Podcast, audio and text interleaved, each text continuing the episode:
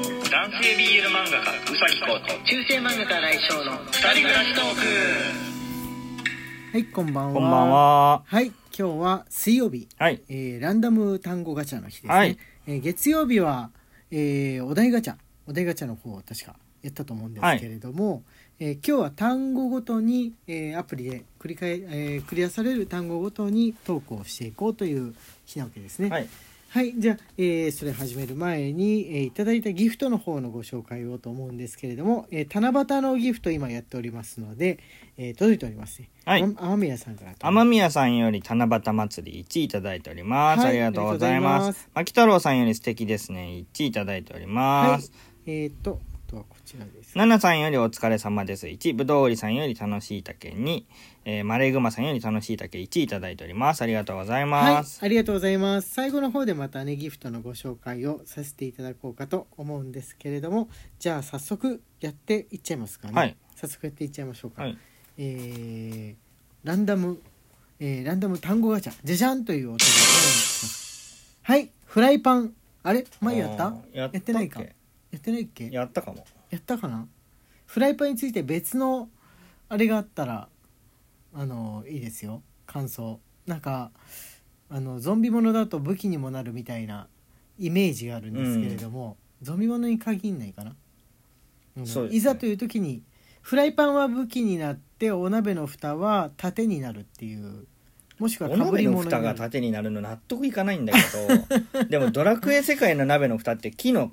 蓋なんだよね。あーだいぶ木の盾とラウンドシールドと似てるよねうん。うんで、ちなみに木の盾って、はいはいはいとっても強くって、あそうなのはい、へあえ、のバイキングが使ってたんですけど、はいはいはいはいはいあの分厚い木の盾を使ってたんですねあーでなんで木の盾を使ってたかっていうと、うん剣が刺さって抜けなくなるんですよ、あーなるほどね、うん、はいそれで押さえておいて、そう、えー攻撃をするとそうそうそうそうということで丸腰同然みたいな感じだかにらするとあの木の盾っていうのはとても強かったんあです、そっね、か鉄を弾くだけだけど木の場合はグッグッてこう抜けなくなっちゃうわけなんで、ね、そう変に剣がこのなんて言うんでしょうね歯が薄い分だけ食そいうそ込んうそうそう食い込んじゃってだからはいドンキの武器があったんですよ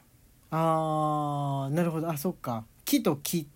もしくは、まあ、鋼鉄そうメイスでこぼこした鋼メイスで鉄すとあーそっか、あうん叩き割れるもんねメイスとかフレイルとかいう存在が存在したのはうん木の盾だとうんうんうん剣が食い込んだりとかするからなんですよね、ああそういえばねあった気がします昔、あのインドのねデリー博物館に行ったんですけど国立博物館、歴史上のかなり歴史長いですからねあそこものすごく昔の戦争があった時の、ね、使われていた武器と、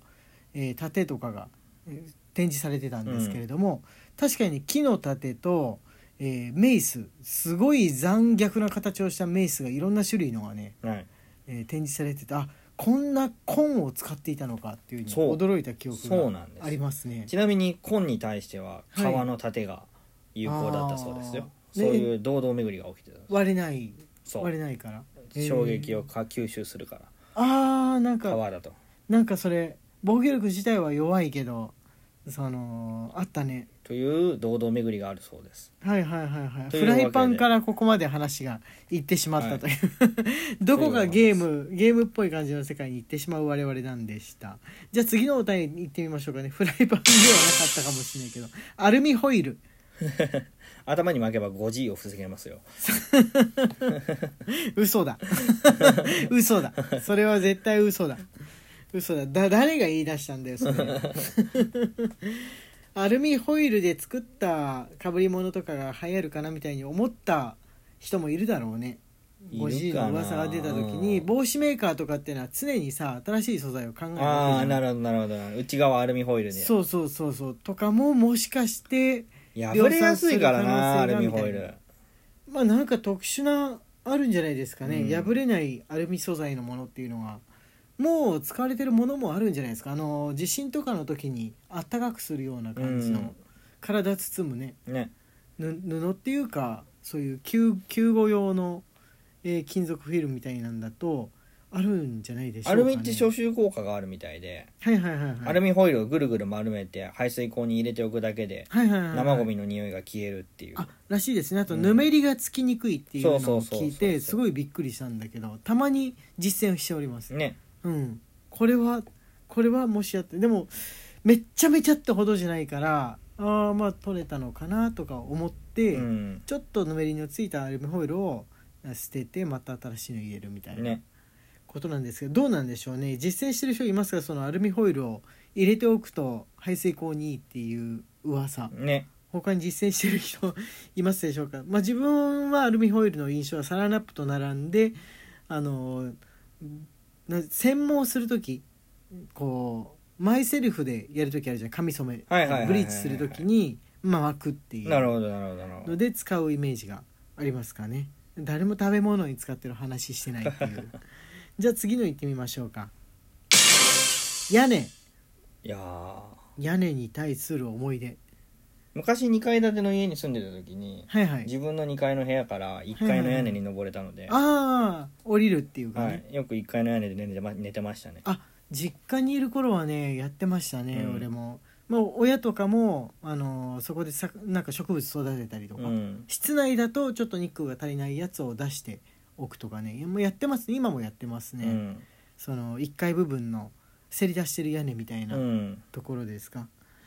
はいでも最近のあの住宅前我々住んでた新築のし四角い豆腐ハウスみたいな四角い住宅だと、せり出している部分の屋根っていうのはないじゃんないね昔って1階の方が2階よりちょっとだけ大きいのかそちょのっとて屋か根のだいぶ大きいよね、んそうですね上に2階の、まあ、ちょっと小さめのがついてるっていうのが、まあ、ドラえもんとかにも出てきそううなん屋根のスタイルだったんですけど最近は全く同じか塀がね全部をこう四角く囲まれてそうだねっていうのが多いじゃないですか。多いねまあああいう家だと屋根に登るっていうよく漫画とかで出てくるような表現っていうのは猫すらできない、そうだねじゃないでしょうかねうん、どうなんでしょうかあれ住んでて思ってたんだけど雪多分溜まってたと思うんだけどいくら四角くってもあれ怖いよねどうなってたんだろう、ねえいつの間にか溶けてたうのかな、んあのタイプの真四角の豆腐ハウスって岐阜とかみたいな雪深い地域だと作られないんでしょうかねちょっときついと思都市部だけかうな、うんねすごい不思議でした、ねそれともあんまり雪がまあまあ溶けやすい溶けやすいって言ってもやっぱね北国だと限界がありますようね、ん真っ四角な新築の家って東北とかあるんでしょうかちょっとサバミドさん教えてくださいはいじゃあ行ってみましょうか次はい50円玉あーなんだろう便利だよねそうだね、うんこれは別に大好きっていうものじゃなくって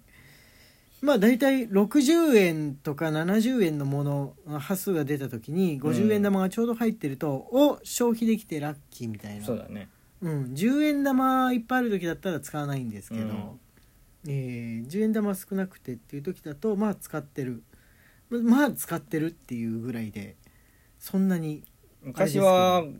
ゲーセン行った時とかご50円玉でやれるゲーセンとかあってあったね今もあるんじゃないか、うんどっかにはあるあるはいはいはい50円玉両替機っていううね、んあのゲームをやってる人じゃないと多分50円玉上両替機を見た時に何のために存在するのこれ存在意義あるのって思うと思う、うんねうん俺もゲーセン50円ゲーセンに行かない限りは理解ができなかったもん、ちょっと古いゲームとかは50円でできたりとかしてはいはいはいはい、うんあの重宝しましたけどデデパートの屋上クラスまで行くとユニとかうんアピタみたいなちちっちゃいデパートっていうかショッピングセンターの屋上とか行くとゲームが置いてあるところだと20円のすらあるからあるよねもはや10円玉両替機でね、うんやれるってあれは初めて見た時感動だった、ねこんなに安い金額でただもう本当に古いけどうね、んスト2とかみたいなのがあったりとかするけどスト2ならいいけどワールドヒーローズとかだからあのヒーローズあったねうんユニのユニの屋上にあったね、びっくりしたあの木梨憲武さんのキャラクターが出てくるやつそれはマーベル VS カップマーベル VS カプコンだよめっちゃ久しぶりに見てびっくりしたもん、うん子供多分やってもわかんないこのメガネってわかんないと思う、あうれんはい最後ですかね方位磁石いやもうゲームでしか見ないあー、ああでもあれではいつも見てるよあのーカーナビでは、あそうだ一応ね表示されて、左上の方にそうだねうん表示されてるじゃん、まあ北の方を上にして固定っていうモードで運転するとあんまり関係ないっていうかそうだねうん、まあ一応見るけどね一応見ますけれどもって感じですが俺結構好きだようんあの磁石っていうか方位を見ること自体が好きうん地図とかでも方位見るの好きかなあこれは南西の方角にあるのかなとかうんもうゲームやってても常に意識する今自分がいるところから南西寄りのとかうんあの東南だけどだいぶ南にカーブしていくみたいな感じの位置を把握しながら進むのね好きうん好きなわんかですうんコウ君でもちょっと迷いやすい、前をうん、迷いやすい癖は持っておりますかね方位磁石では道は決めないああ 道は決めないっていう雰か囲気で覚えるいやーランドマークで覚えるのは次にしばらく経ってから行った時に全く迷う現象がうん起きます東京とかだとちょっと使えない地域あるかもしれないですね、うんその開発が進んでるとこだと全然変わったりとかするからなるほどね何このビルうん何このビルって俺実家の辺でもちょっとね思うことある、うん知らないマンションがめちゃめちゃ建ってて迷いそうになった